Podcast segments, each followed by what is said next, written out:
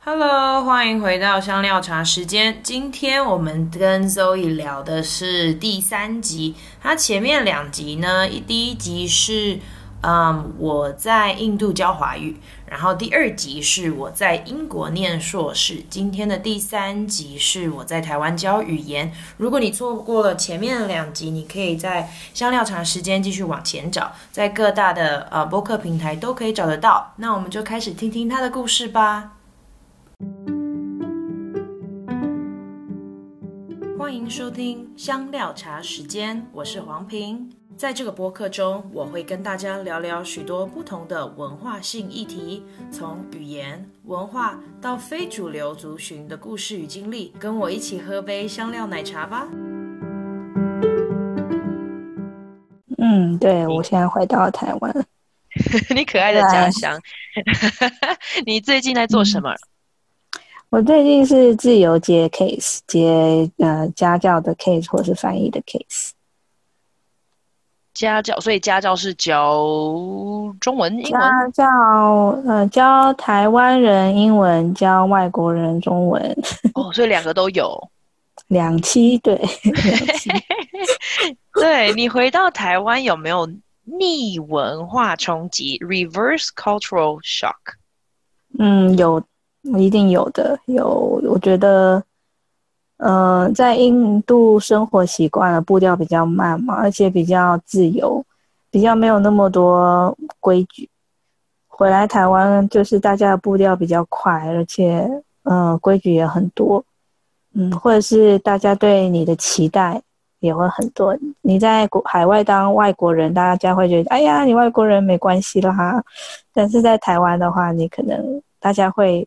对同文化的人会有所期待，对，对我想我对对对，我记得我们讨论过这件事情，就感觉好像因为在在印度的文化里面，其实有非常多的弹性，所以就啊这个也可以啊，迟到了啊没关系啊等等。可是回到台湾，如果我迟到五分钟，嗯，我就会有点紧张，因为 对，因为台很多台湾人很准时，对不对？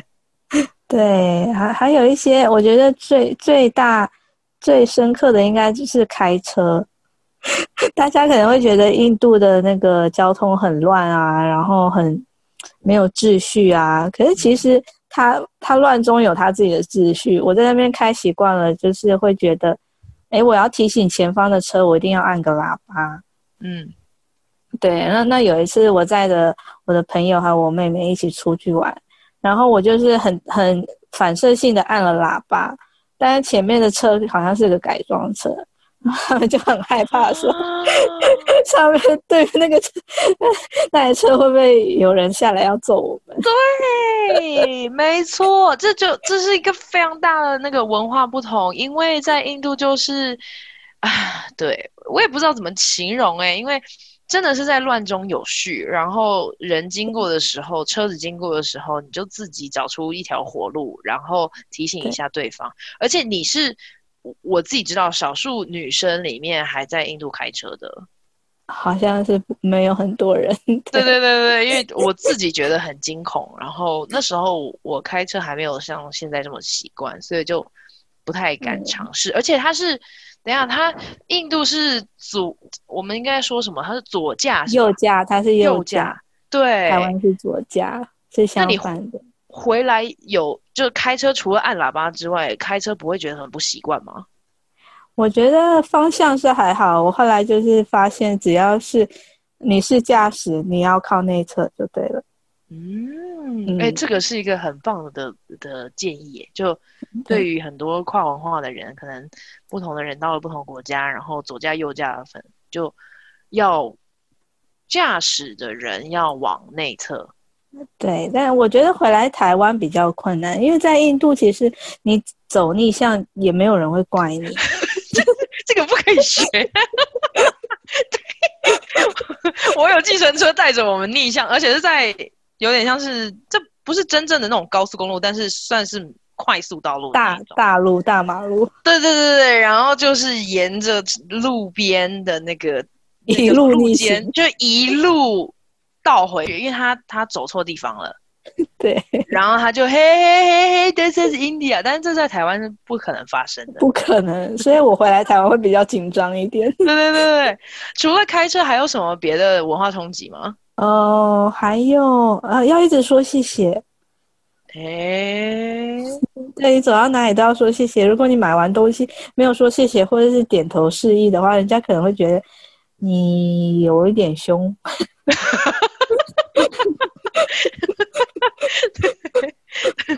对，没错。我记得印度学生回来的时候，他们去了台湾，好像实习还是怎么样去玩啊什么，回然后或者或者念念书，回来了之后，他们就一直模仿那个超商的欢迎光临给我听。对，他们觉得台湾人非常有礼貌。对，但我觉得有些时候这是呃，他们可能可能台湾人对外国人的期待不是这么的高，就是一定要说谢谢、对不起、对请这些。但是如果我们本国人没有说这些，他会给你投以一个“你搞什么”的眼神。我知道，我知道，就是就是就是那种有一种尖酸刻薄的眼神这样看过去。这个人怎么这样？嗯，对，有很多潜在，但是我没有这个意思。对。对，我觉得潜在的文化就是一些问候啊，什么不太一样。对，还蛮多这这方面的东西。那比如说我去台北，我台北对我来说是一个很陌生的地方，我我我不会太会用悠游卡，我可能在地铁也会迷路。但是呃，如果我跟着外国人一起走，外国人就是呃看着悠游卡，可能在那边呃站了半天，不知道怎么使用。旁边就会有一个人来很好心的帮助他，但是如果我坐我站在那个前面呢，然后我看着悠游卡不知道该怎么用，我想我后面的人应该会瞪我，直接推上去，你往前走或者不好意思，结果 对对，没有人会帮忙的，对，而且因为像你跟我都不是台北人，所以我、嗯、我自己去到台北，我也会觉得很惊恐，嗯嗯嗯，就是那个步调。明显的比比我可爱的高雄家乡还要快非常多，尤其是在呃车站的时候。对对，在国外生活的时候，我觉得时间好像有点被拉长了，因为那个时间是属于你自自己的，你可以自己安排要做什么，要做什么。嗯，那比较有明确的目的性。但是在台湾就是有一定的步调，跟着大家走。对啊，嗯嗯，这是我觉得很难适应的。可是你自己住对不对？对，我自己住。那怎么会有要跟着大？我我我很想要，我们来探讨一下这个，怎么会会需要跟着大家走？嗯，可能大家呃，其实我在开始就是自由接案之前，我是在交大工作的。嗯。对，那那时候是帮忙交大跟印度的大学做连接。那在办公室里面的文化，就是跟印度就是完全的不一样。办公室跟学台湾学校体制是非常的严格的，嗯，比较大家就是朝九晚五啊。那嗯，所有的人几乎这个城市所几乎有呃一半以上的人都是朝九晚五。那我现在自由接案。我要找非朝九九晚五的人跟我一起出门，都找不到呢，真的没朋友了。对，就是工作的那个体制不是很一样，而且我觉得，就可能也也是我们在印度工作的时数真的少很多，而且在大学里面是比较自由的，我们可以自由的排课、自由的见学生、开会等等。可是，对、嗯、你作为一个办公室的工作的时候，好像就。哎，可是其实台很多台湾同胞也都在做这些工作，哎，所以我们可能可以侧侧边的了解他们的的那种感受，就是对啊，对啊。那嗯，那你做了你在交大做了多久？大呃大概一年，然后、嗯、只有一年。对，然后怎么样做转换到你自由接案呢？那个时候，因为我我后来还是。觉得我喜欢教学，那个时候做的比较偏行政。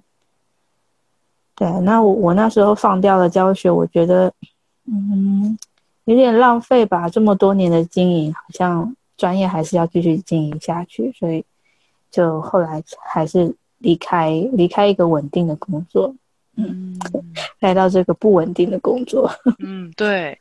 那嗯，当时候自由接案是怎么？因为我知道你的自由接案的意思就是你接有点像我们说的家教的学生，对不对？然后嗯，如果有翻译的案子也是接。你怎么样打开你的客户群？嗯，其实一开始都是都是介绍的，然后一个接一个介绍一个，一个介绍一个。我从来没有帮自己广告过。嗯，对，因为也不可能，也不可能一次一个礼拜接太多，因为时数就这么多。对。对，那你觉得自己接学生跟在学校里面任教最大的差别是什么？嗯，跟我觉得其实接个别班或者是小班，呃，那个弹性比较比较能够，呃，针对这个学生的学习模式去做去做设计，可能呃可以克制化。那在学校里面的话，因为有别的老师的进度，有呃这个呃这个学期必须要达成的学习目标，就会有时候必须放弃一些东西。那可能一个班里里面没有办法说符合所有的学生的学习模式，嗯嗯，不过自由接案其实也有它的困难，对不对？对，风险也是蛮高的，因为呃，学生有时候会请假，有时候会加课，是呃，在时间上面你比较。虽然很弹性，但是比较没有办法好好的有一个暑假或者是有一个寒假，因为是一直持续的。对、嗯、对，就也很难跟、嗯、跟学生说不好意思啊，我要去度假两个礼拜啊、呃，你回来，因为他有可能就去找别的老师了。嗯，我觉得是不至于去找别的老师，但是我我觉得学生一旦那个他的那个。学习的热忱，如果呃，如果如果我离开了两个礼拜，他的那个学习热忱，我必须回到，呃，可能更久之前的那个点，再把它提起来。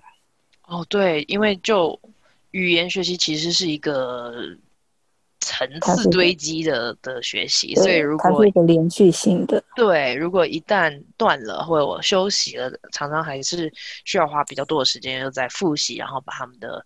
呃，学习的语言，然后再把它拉回来。对对，那那你可能要花，呃，可能比两个礼拜更长的时间把它拉回来。我觉得有点得不偿失。嗯，我觉得你很很愿意为学生想，哎。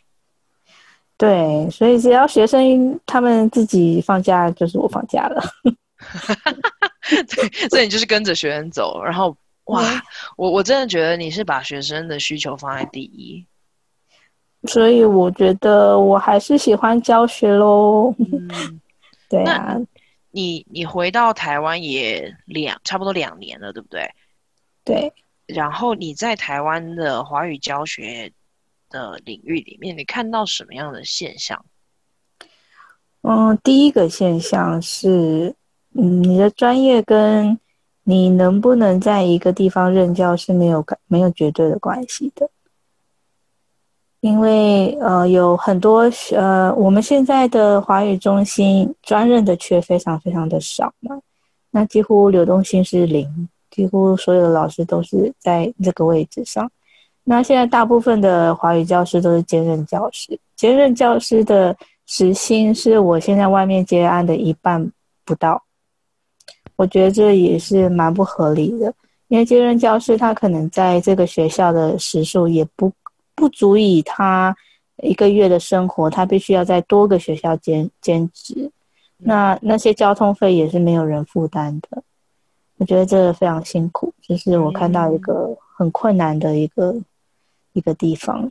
对对，那即使是这位老师他的嗯。呃他非常非常专业，然后有很多年的教学经验。他甚至连嗯、呃、兼任教师的这个这个职缺都拿不到，因为有可能嗯、这个学校的华语所的学生有实习的需求。那我们这些嗯、有一些经验比较多的老师，他就他就没有这个机会了。所以整体来说，体制。我们体制内呃所能够供应的一些职缺已经超过，诶，已经超过，已经太少了。我们的老师产出量太高。对，对我这这是我觉得最大的问题。所以你觉得台湾的华语教师的职位比较达到饱和的状态了？已经超饱和了。哦，对，嗯。但是我觉得有一个地方是可以做改变的，因为现在大部分的华语教学场域都还是在大学内。我觉得其实有很多机会是可以让，嗯，不是学生的人也在，呃，学校外来学习中文，可能是以不一样的方式来学习。所以这这样的想法你也用在你的教学里面吗？对，然后我想未来我可能会更加的推广这个部分吧，因为有些因为呃有些可能来台湾工作的人啊，或者是呃跟着伴侣来台湾，但是他自己没有办法工作的，嗯嗯妈妈或爸爸带着孩子的，那、嗯、或者是呃一些呃短期来台湾这个学者或工程师啊，或者是。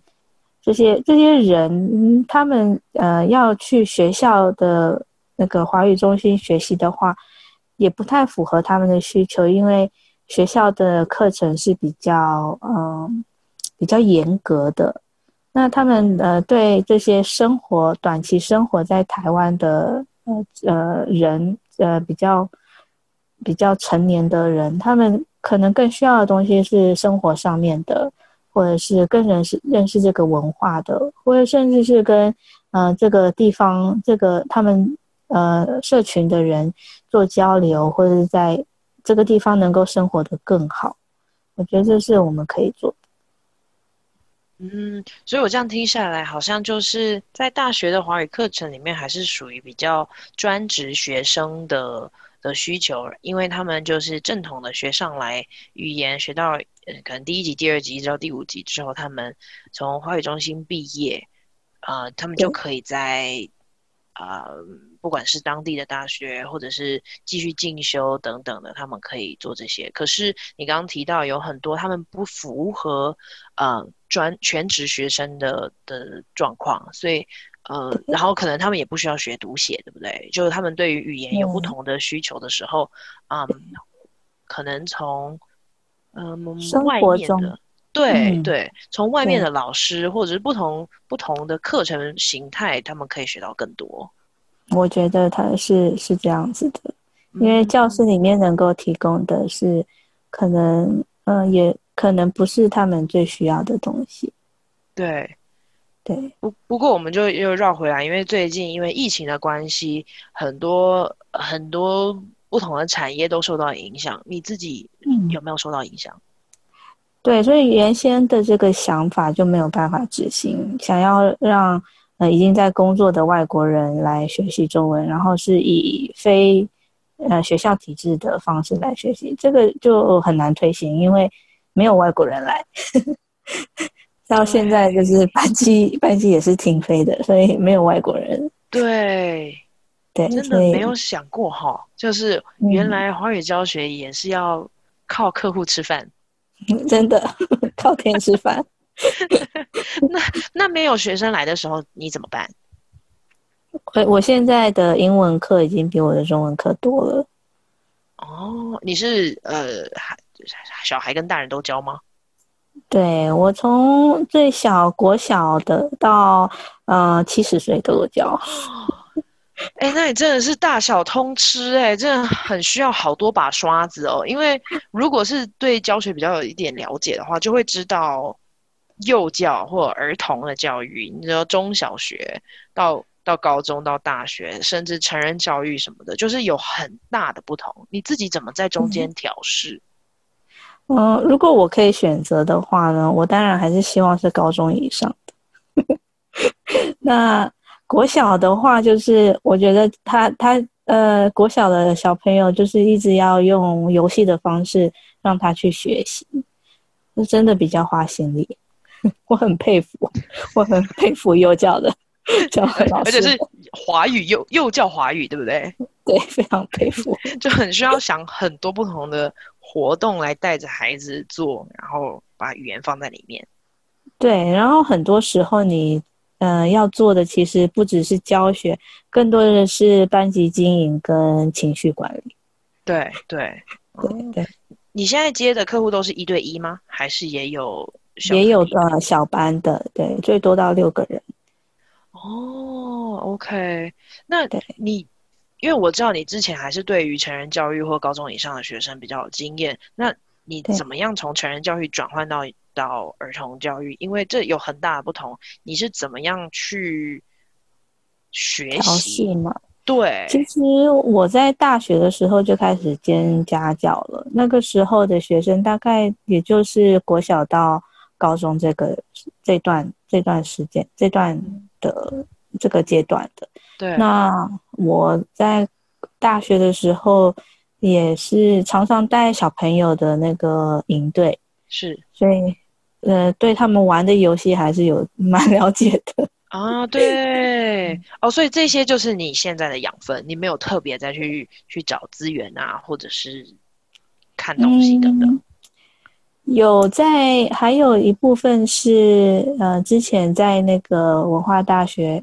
的线上种子教师培训的时候，认识了个各各个国家的华语教师，那他们其实常常会分享他们的教学，我觉得这也是很重要的，因为大部分的老师都是在国国中小的教学的啊，所以共享资源非常重要。如果加入了一些群组啊，或者是看他们所写的部落格等等的，嗯、会对你教学有帮助。真的很有帮助，也也会觉得，嗯、呃，可以共同成长，很好。对，对嗯，对。来到节目的最后啊，我觉得我们还是你知道，非常八股的，想要做一些结论型的问题，就是，嗯，你一开始在台湾，然后后来到印度，到了英国，然后现在又回到台湾，有没有什么事情是你希望在这整个过程之前会知道，或者是？啊，你就说啊，早知道我就得得得得得。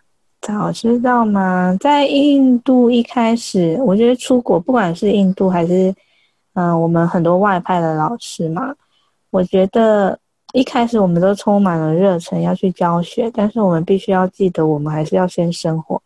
如果我们一旦我们必须要自己先生活好了，有自己的社交圈，有自己的生活了，我们才可以带给学生、带给我们的工作更多的东西。嗯，如果你今天吃不好、住不好，然后呃没有朋友、很忧郁，那我我觉得我们的教学品质不可能好到哪里去。嗯，对，你提到就是一个，哎，这个怎么形容？就是一个你自己的身心灵要先达到一个比较好的平衡。对，对然后才能去做好你的工作。对，哦，嗯、那如果对于嗯，对于来台湾的，嗯，我觉得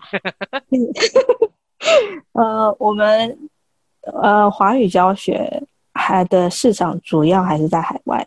对，所以回来台湾之后，嗯，回来台湾之前，可能就要思考多一点的出出路。嗯，因为要回来台湾继续做跟在外派或者是海外教学的事情，是比较有难度的。就可能要做好心理打算说，说、嗯、哦，我可能如果没有华教的工作的话，可能会去做别的。对，就是很可能，嗯，非常可能。嗯、对对，嗯。那如果对于想要去印度做华语教学的人，你有什么话想说吗？嗯印度的华语教学，我觉得你年轻，然后想要试试看各种教学经验的人，真的可以去试试看。但是也要提醒自己说，大家都会觉得那是一个很危险的地方，然后也会有很多人跟你说，去过印度的人跟你说，嗯、呃，印度是这样啊，印度是那样啊，印度是这样。但是我觉得。印度这么大，这个世界这么大，每一个人看到的角度都不一样，所以还是用自己的眼睛去看，用自己的耳朵去听，你的你看到的、听到的印度才是你自己的印度。嗯，这个真的是非常、嗯、我自己觉得很受用的一个建议。就每一个人看到的都不一样，然后自己深刻的体会，就会发现怎么样可以在不同的国家里面生活跟做，嗯，不管是事业或者是工作。今天非常谢谢婉玉来到我的节目当中，跟我们谈了 印度、英国还有回到台湾的一些状况。然后，哇！我们真的学到非常多，真的非常谢谢你。哦，谢谢你邀请我，很高兴可以跟大家分享。